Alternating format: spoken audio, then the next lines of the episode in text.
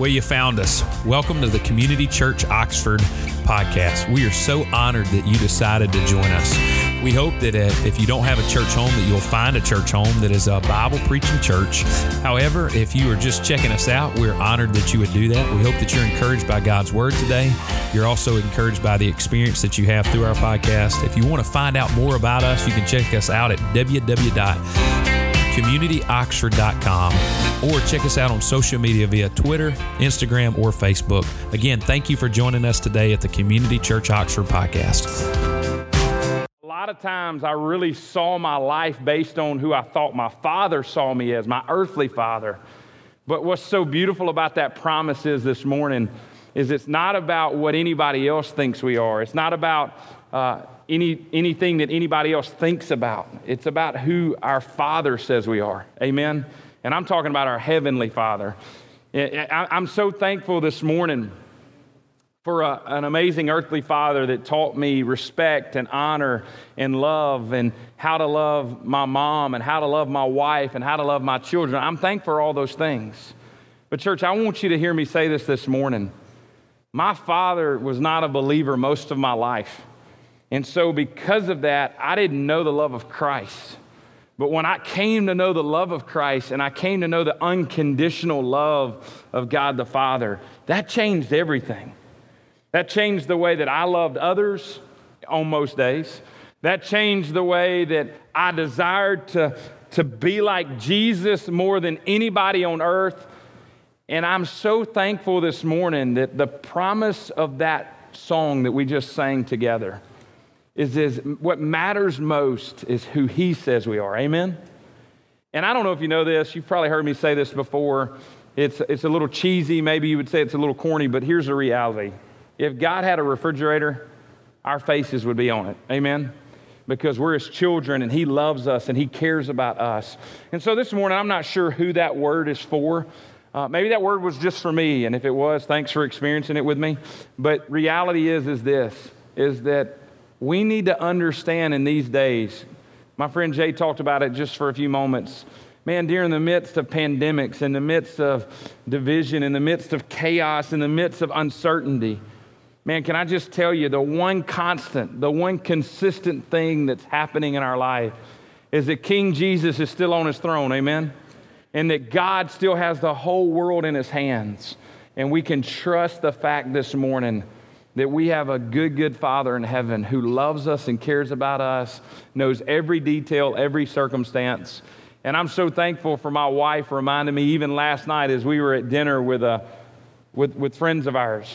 And we were talking about where we are as a country and with what things are going on. And she kind of made a statement, and it kind of caught me off guard. And she said, You know, where we've gone as a country, it's almost like we ought to just start over because we've gotten so far from where we started and, and maybe, maybe getting a redo.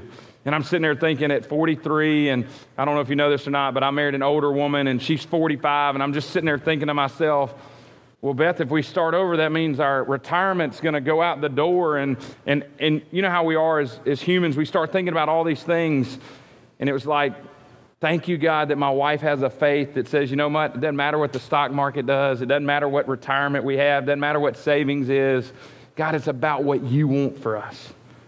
And so I pray this morning that our goal would be today and these days ahead of us is that we would want to honor our God who's also our Father. Will you pray with me just for a second?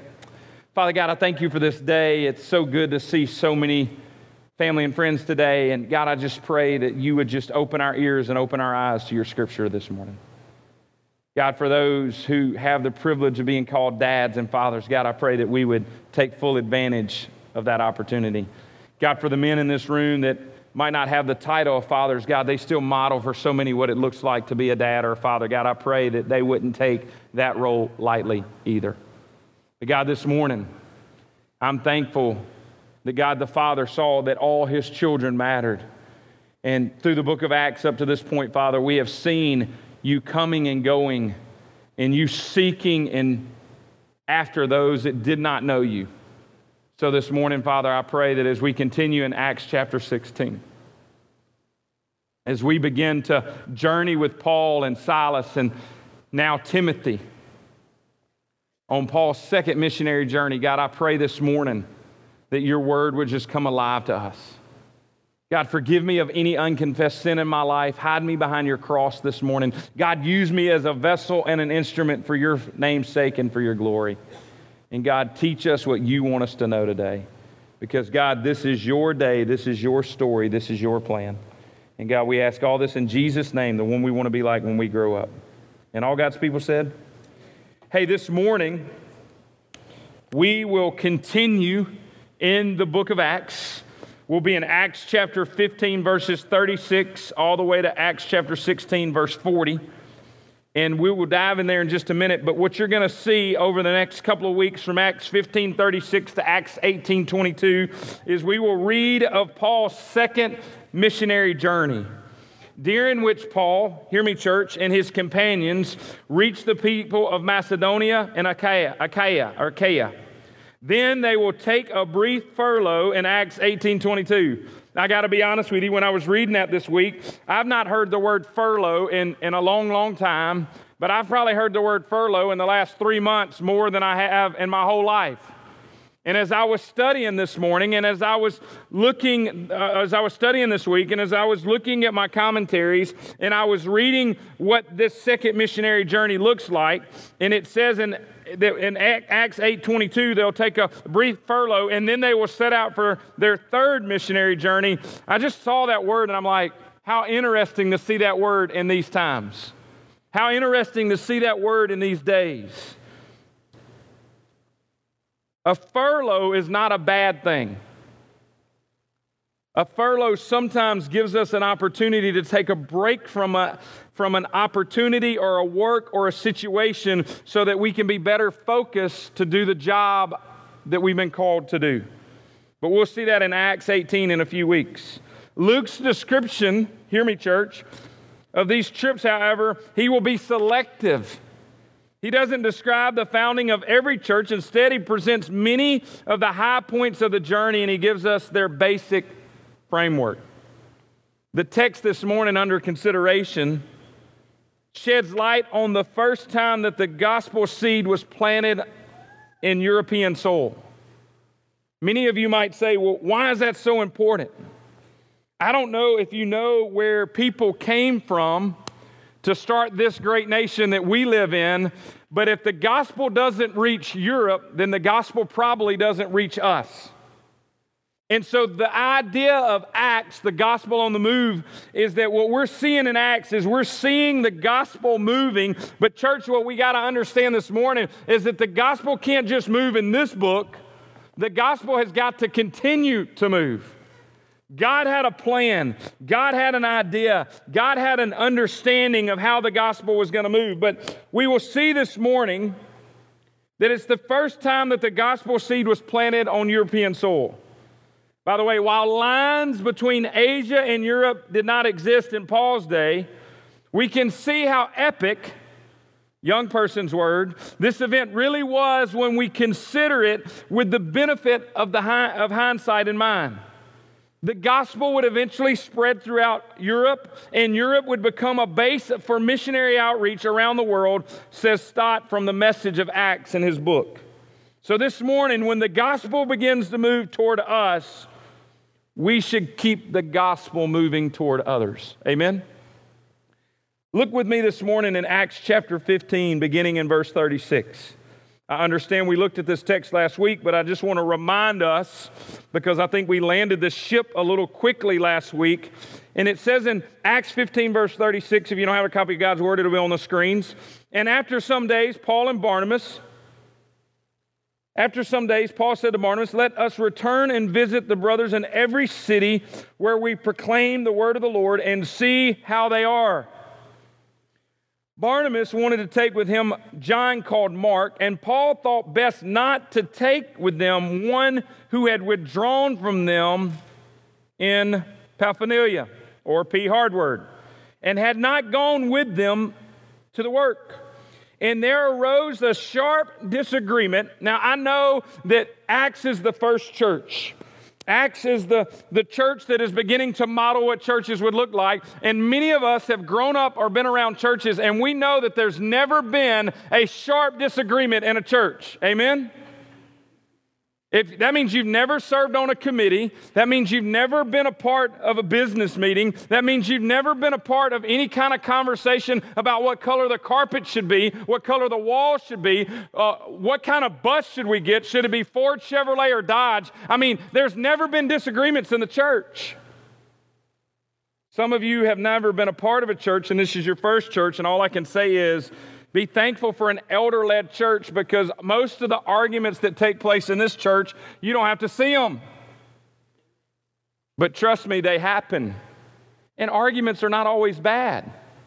Church, if we agreed about everything, we probably wouldn't get anywhere. But disagreements sometimes lead us to a greater opportunity to do greater ministry. But we see where it says right here, it says in verse 38, or excuse me, 39, and there arose a sharp disagreement so that they separated from each other. Barnabas took Mark with him and sailed away to Cyprus, and Paul chose Silas and departed, having been commanded by the brothers to the grace of the Lord. And he went through Syria and Sicily, strengthening the churches. And I said Sicily, it's probably Cilicia, strengthening the churches. Here's what I want to see Here's what I want you to see that is the beginning of the second missionary journey for Paul. And the reason that second missionary journey is so important is we've seen the gospel go from Jews to Gentiles, and now the gospel is going to continue to move, church. And what I want us to see this morning, and what I think God is trying to allow us to see in the book of Acts, is that the gospel never quits moving. This morning, we celebrated about what God is doing with the gospel in Hawaii. And many would look at Jay and go, Oh man, you're suffering. Do you realize that 98% of the islands are unchurched? 98% of the islands are unchurched in Hawaii. So many people there lost and don't know Jesus, but the gospel must keep moving. When we planted Community Church seven, almost seven years ago, will be seven years ago, this coming up November, when we had our first information meeting. I want you to understand, church, that we saw a number of people not knowing Christ in Lafayette County at the, at, at the number of 78%. Seven years ago. So I can only guarantee you that it's gotten worse. And some of you are like, there's no way. Folks, I'm not talking about people that go to church, I'm talking about people that are the church. Lots of people go to church, but they don't know Jesus. Lots of people uh, know the name of Jesus, but they don't know Him as Savior and Lord. Lots of people want them to be as, want Him to be their Savior, but they don't know Him as King of Kings and Lord of Lords and Master of their life. But I want us to look at this morning because the second journey of Paul's mission, missionary journey started there in Acts chapter 15. And wouldn't you know that it would start with a sharp disagreement? However, these men chose to agree to disagree, and God did something beautiful in that disagreement. Did you see what happened? Instead of Paul and Barnabas just going on one journey, now you got Paul and Silas going on one journey, and you got Barnabas and John Mark going on one journey. So, guess what? Now we've multiplied our efforts of the gospel going forth. And, and, and what's so beautiful about that is, is that in the book of Acts, what we see is that we no longer add, but we multiply. We no longer add, but we multiply. So pick up with me this morning in Acts chapter 16, beginning in verse 1. Paul came also to Derbe and to Lystra. A disciple was there named Timothy, the son of a Jewish woman who was a believer, but his father was Greek. He was well spoken of by the brothers at Lystra and Iconium, and Paul wanted Timothy to accompany him, and he took him and circumcised him because of the Jews who were in those places, for they all knew that his father was Greek. They went on their way through the cities. They delivered to them for observance the decision that had been reached by the apostles and the elders who were in Jerusalem. So the churches were strengthened in the faith and they in- increased in numbers daily. Another word for the word increased, they multiplied daily. Church, I want to stop there first. In Acts chapter 16, the first thing I want us to see is, is that there is a, there is a, the gospel is now going to reach Philippi, okay? The gospel is now going to reach Philippi, but there are some things that have got to take place before that happens, okay? The first thing that has to take place is, is Paul has a new missionary companion, okay? This is where young Timothy comes on the scene is here in, books, in the book of Acts. And what we'll see is, is Timothy will actually go with Paul to many, many places. Timothy will actually have a book, okay, written to him because Paul's discipleship process in the life of Timothy is the greatest biblical model, biblical model of discipleship next to that of Jesus and the disciples. If we don't get Paul and Timothy's relationship, the gospel will not go forth. But I just want you to know, I'm reading this this week, and as we looked at Acts chapter 15, they came to an understanding that, that, that even though some of the Jews, just a way of reminder this morning, even in, some of the Jews thought that it was important that the Gentiles be circumcised, they came to an understanding that that didn't have to happen. And then we roll up in Acts chapter 16, and all of a sudden, what's the first thing Paul says to Timothy? Hey, man, you want to go with me? Great, but you got to be circumcised. I got to do what? Paul, are you for real? Like, I, I, I heard the word, man. I heard that doesn't have to happen. The difference here is, is this, and I, I don't want us to miss this, okay? Timothy, okay? Timothy accompany him, and he took with him and circumcised him because of the Jews who were in those places, for all knew that his father was a Greek. Here's the reason that Timothy, Paul felt like it was important for Timothy to be circumcised because Timothy, Paul did not want there to be an excuse for the listeners there not to listen to Paul and Timothy because they knew who Timothy's dad was. Church, I just want to ask you a question this morning. Does it surprise anybody that we would land in Acts chapter 16 on Father's Day and Paul would say to Timothy, because of who your father is, that affects who you are? I can't tell you how many times I left my house and my daddy said, Son, you better remember who you're representing. More or less, what he was saying was, you better remember who your daddy is because your daddy's probably going to find out what you did before you get home. And if you did something you weren't supposed to, then your daddy's going to wear you out when you get home. I know some of us don't know the terminology of wearing you out, okay? That's when you would actually take off a belt, pick up a switch, or do something to discipline your child with the rod, okay? I'm not saying that I promote, but just ask my boys about it and they'll let you know where we stand in Abbeville, okay? Where we live at. What he was saying was, his son, not only do you represent yourself, you represent me. And that's what Paul is saying here to Timothy. He's saying, Timothy, I understand that you think that this is this. I mean, if I'm Timothy, I'm going, Paul, I think we're making a mistake. Like, why I got to do this? We're not talking about a baby, we're talking about a grown man.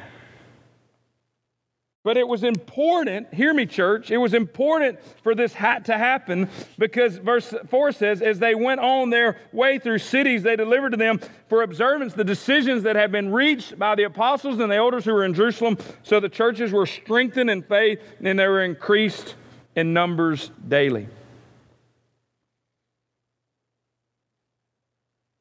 When we see this other command, com- companion added, traveling east to west, this time Paul and Silas arrive in Lystra and Derbe, and they encounter a young Lystrian named Timothy who stands out to Paul.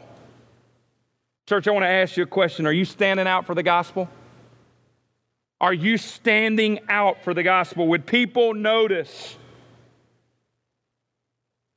that you are a believer?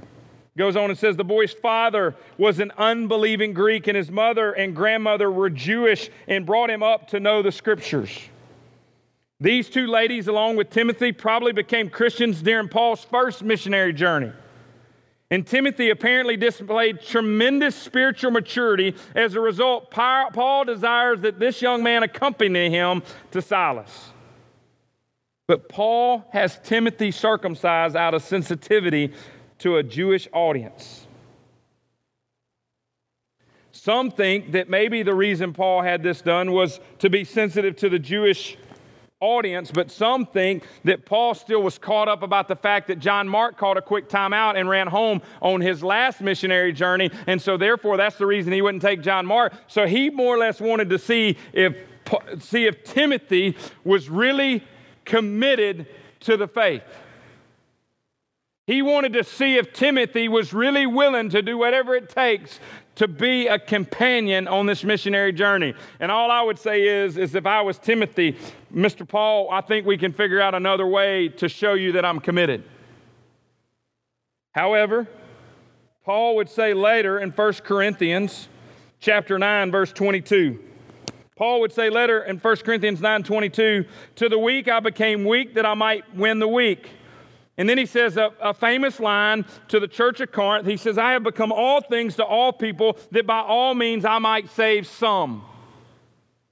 Church, what we see here is, is for the church and for, for the gospel to go to Europe, for the church, for the gospel to reach Philippi, for there to be a church in Philippi, we have to see that there is a huge, huge thing that takes place.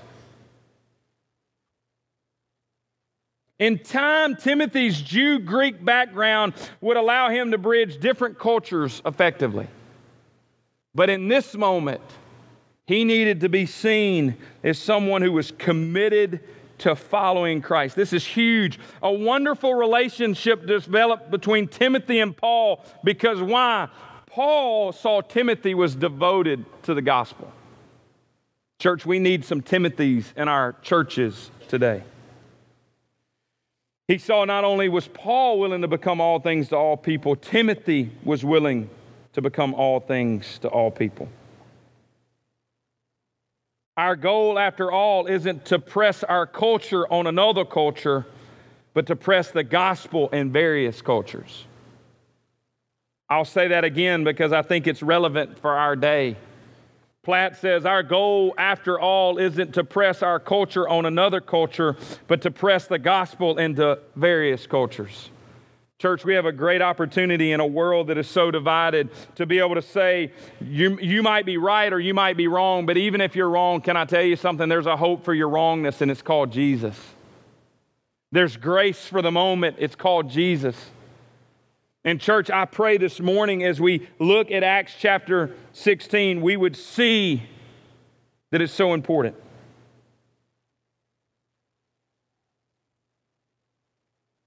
We also know exactly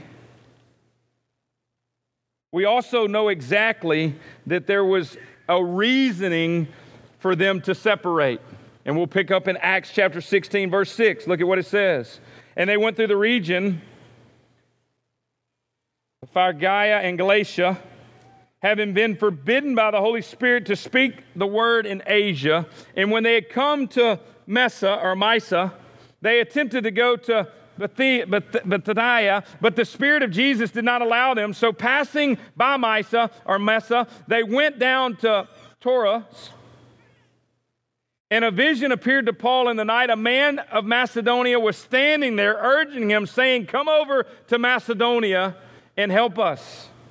And when Paul had seen a vision, when Paul had seen a vision, or when, and then a vision appeared to Paul in the night, and a man of Macedonia standing there urging him, saying, Come over to Macedonia and help us. And verse 10 says, And when Paul had seen the vision, immediately we sought to go into Macedonia, concluding that God had called us to preach the gospel to them.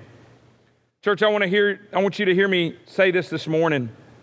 There are many people who like to say that they are responding to the Macedonia call today. And many churches say, I'm going to go to this place or that place and I'm going to do work because I hear the call of Macedonia. But what we don't understand is, is that here in Acts chapter 16, we see that there was absolutely no work in Macedonia. But because they had heard of the gospel, they cried out that the gospel would come to them. And what did Paul do? He responded to them.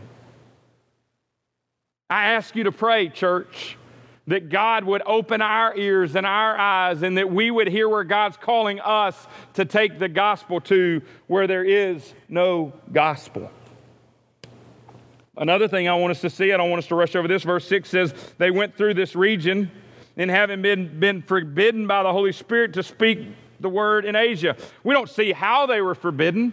We don't see why they were forbidden, but what we do see, church, is that they were forbidden. I don't know if you know this, but when God shuts one door, what does He do? He opens up another. I love it when people say, well, the gospel's reached the end, the gospel stopped. Only the gospel stops is when we allow it to stop. And then I want you to see verse 11. So, setting sail from Troas, we made the direct voyage to the Samothrace, and they fought the following day to Neapolis. And from there to Philippi, which is a leading city of the district of Macedonia and a Roman colony, we remained in the city for some days.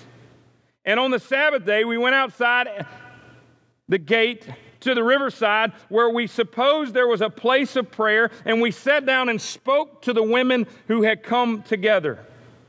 One who heard us was a woman named Lydia from the city of T. Hardward, a seller of purple goods who was a, a, a, worshiper of God. The Lord opened her heart to pay attention to what was said by Paul. And after she was baptized and her household as well, she urged us, saying, If you have judged me to be faithful to the Lord, come to my house and stay and she, she prevailed upon us.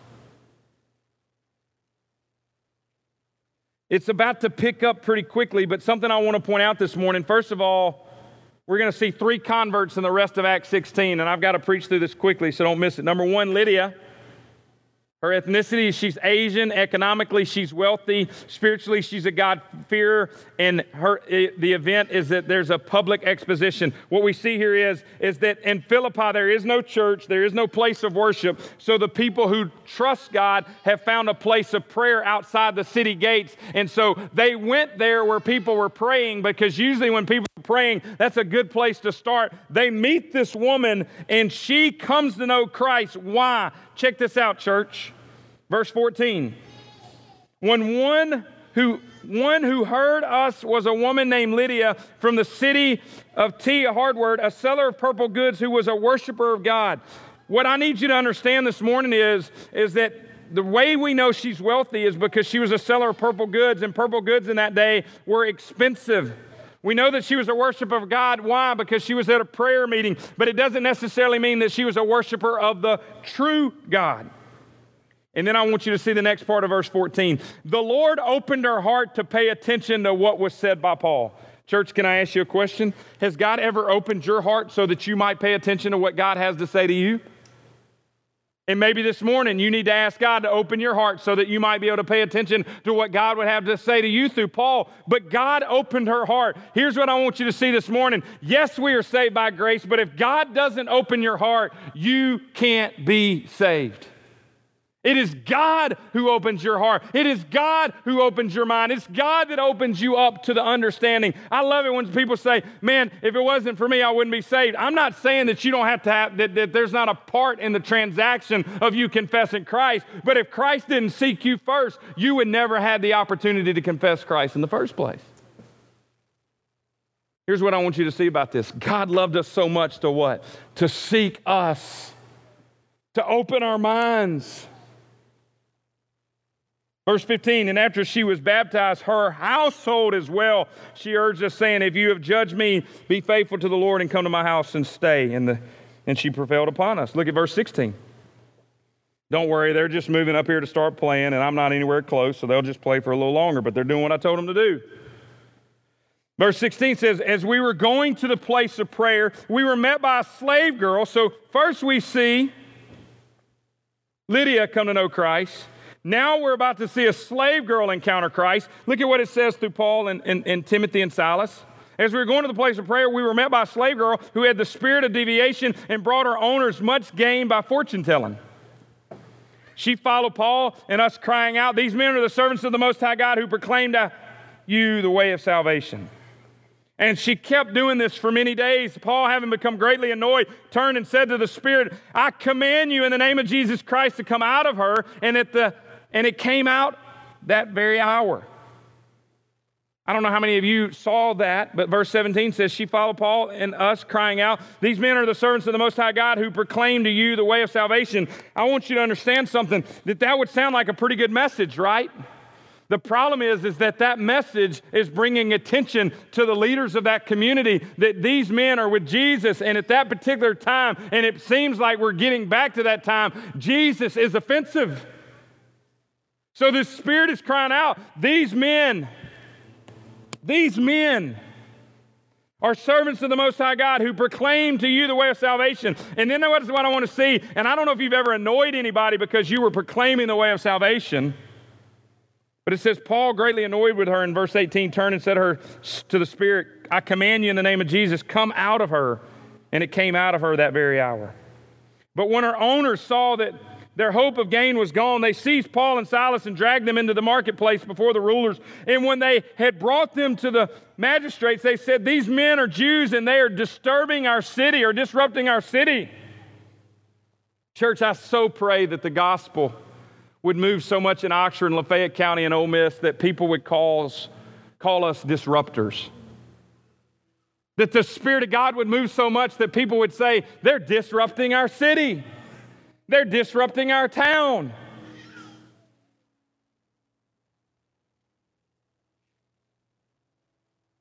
Verse 21 the advocate customs, they are, are not lawful for us as Romans to accept or practice.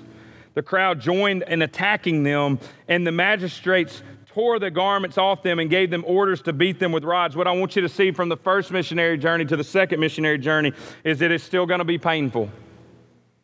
The gospel moving will be painful. In verse 23 says, And when they had inflicted many blows upon them, they threw them into prison, ordering the jailer to keep them safely. Having received this order, he put them into the inner prison and fastened their feet in the stocks. So here's what I want you to see. First, Lydia comes to know Christ. Now, a slave girl's come to know Christ. The, Lydia was an Asian. The slave girl was a native Greek. Lydia was wealthy. The slave girl was poor. Spiritually, Lydia was a God-fearer. The slave girl was a tormented by evil spirits. The event was a public exposition for Lydia. The slave girl was ex- a dramatic exorcism. And then finally, there's the jailer. Verse 25. About midnight, Paul and Silas were praying and singing hymns to God, and the prisoners were listening to them. I don't know if you've ever been locked up. I'm not going to tell you about my experience. It's only been one. I didn't stay locked up long, but I did something that was not very smart in my teenage days. A man pressed charges on me, so I got put in jail. They said I had to call my father.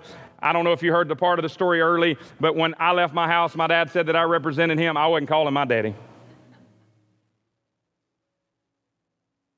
But when I was in jail, I wasn't singing and praising God. I was scared to death that I knew at any moment my daddy was about to walk in that jail and he's about to beat me in front of everybody.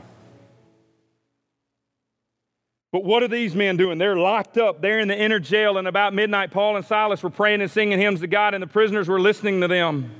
You see, church, the world thinks that they can lock down the gospel, but even when God puts you in jail, you can be used as a minister of the gospel.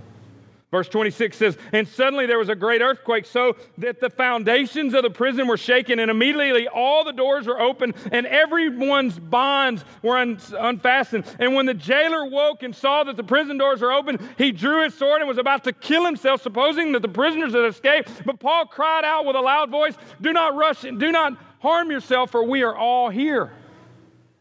And the jailer called for the lights and rushed in and trembled with fear. And he fell down before Paul and Silas. And then he brought them out and said, Sirs, what must I do to be saved? Church, I don't know if you know this or not, but when you're preaching the gospel to a certain group of people, there are hearers that actually hear that gospel, and God opens their minds and opens their hearts too, as well to the gospel.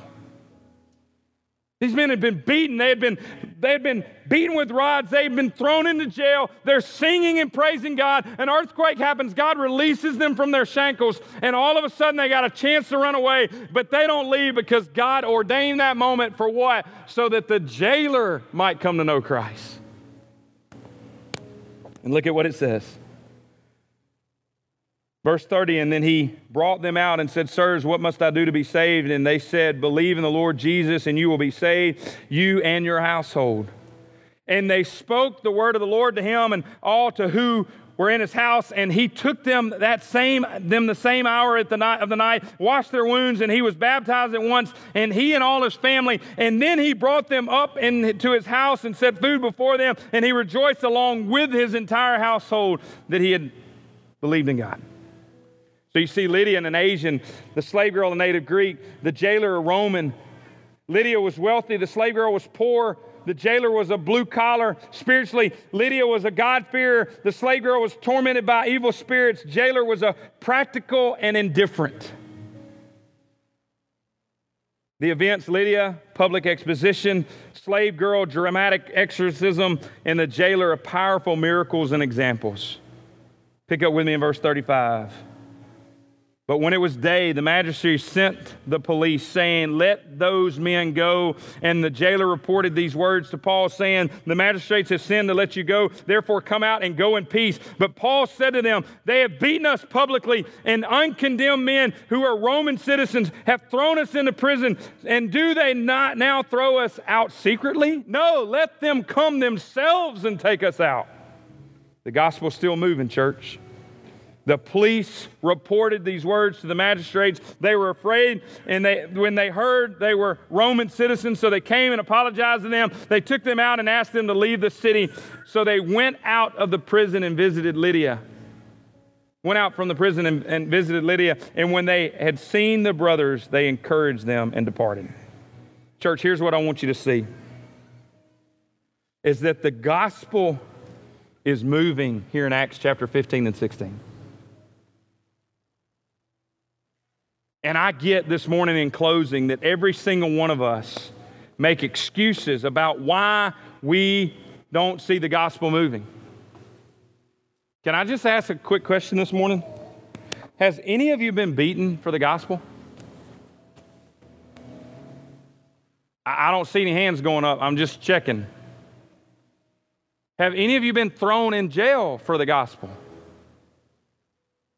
I, don't see any hands going up.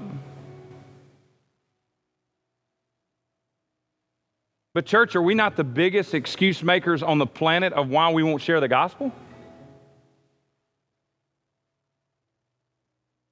You know, in the midst of a pandemic, you know that we can share the gospel? Why?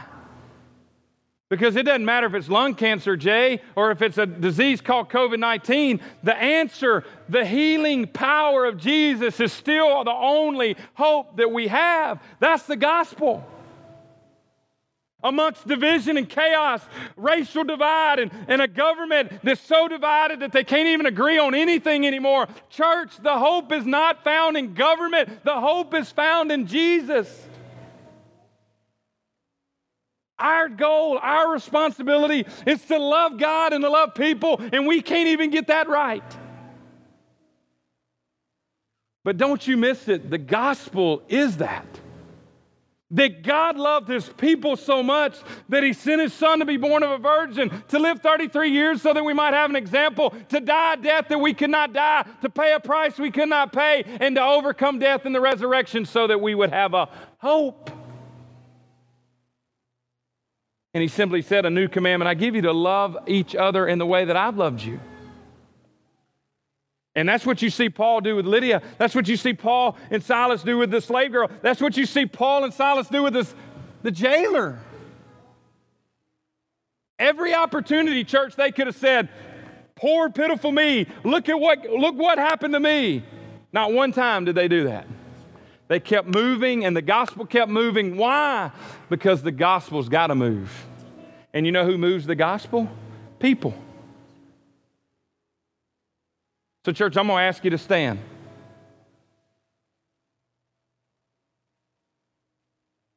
And I'm going to ask you that if you truly desire to continue the work that Jesus started, to continue the work that the disciples started, to continue the work and the mission that Paul and Silas and Timothy and Barnabas and John Mark started, then we have got to love God and love people. And it doesn't matter if those people are wealthy. It doesn't matter hence Lydia. It doesn't matter if they're poor, hence the slave girl. It doesn't matter if they're blue collar, hence the jailer. What matters is, is that the gospel is for everyone. It doesn't matter if they're Greek or they're Jew. It doesn't matter if they're Roman. It doesn't matter if they're slave or if they're free or if they're male or female. And this is really going to freak you out. It doesn't matter if they're Republican or Democrat. It doesn't matter if they're black or white. It doesn't matter anything. What matters is, is that God loved you and I enough for the gospel to come after us, to pursue us. So therefore, we must take the gospel and to pursue those around us, period. Amen? So what's our excuse? Church, I am convinced in the days that we live in that it's only going to get worse. But I praise God today that God's love for me is that He'll leave the 99 to come after the one. That His love is so reckless for me that there's no wall that He won't kick down, there's no mountain that He won't climb up to come after you and to come after me. But, church, if that is true and that is the gospel, then why won't we do those things for others? Will you pray with me? Father God, I ask you this morning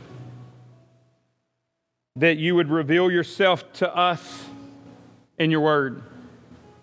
God, that you would reveal us, reveal yourself to us in your song. God, that as you reveal yourself to us in your word this morning, as you reveal yourself to us in the song this morning, God, I pray that we would quit making excuses. As the great Tony Dungy says, no excuses, no explanation. God, there is no excuse for us not loving God and loving people. God, there's no excuse of why we don't love God and we don't love people. God, I pray this morning that we would see that the gospel moved into Europe and eventually the gospel moved from Europe to Asia. And God, eventually the gospel came to where we live now. And God, you want the gospel to continue to move. But God, if there's someone here today, kind of like the jailer who's asked the question, What must I do to be saved? God, I pray that they would just cry out to Jesus this morning. And your word says that you know the hearts of man, you judge their hearts, not anything else. May today be the hour of salvation. But God, may also today be a day that we say we're going to lay all the excuses at the altar. And we're going to run after every di- demographic. We're going to run after every race. We're going to run after every political party. We're going to run after every single person because that is the gospel. So, God, have your way in these moments. God, fill us up with your presence. Allow us to respond to you this morning in Jesus' name. And all God's people said, Church, the, the, the team is about to lead us in a song called Reckless Love. It's a song that was introduced to us a few years ago. The gist of the writer of this song says that God's love is reckless for us because Luke, in his first book, would say that Jesus would leave the 99 sheep to go after the one that was astray. And, church, I don't know if you know this or not, but sometimes we're a part of the 99, but most of the time we're the one that's gone astray, and God runs after us.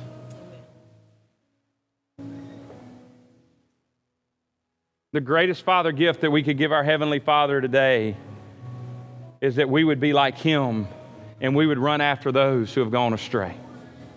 Not with condemnation, not with judgment, not with you're wrong, but with love. Because that's what God did for us. Guys, the altar will be available. I'll be available. But you can respond right where you are. If you don't know Jesus, this is the hour of salvation.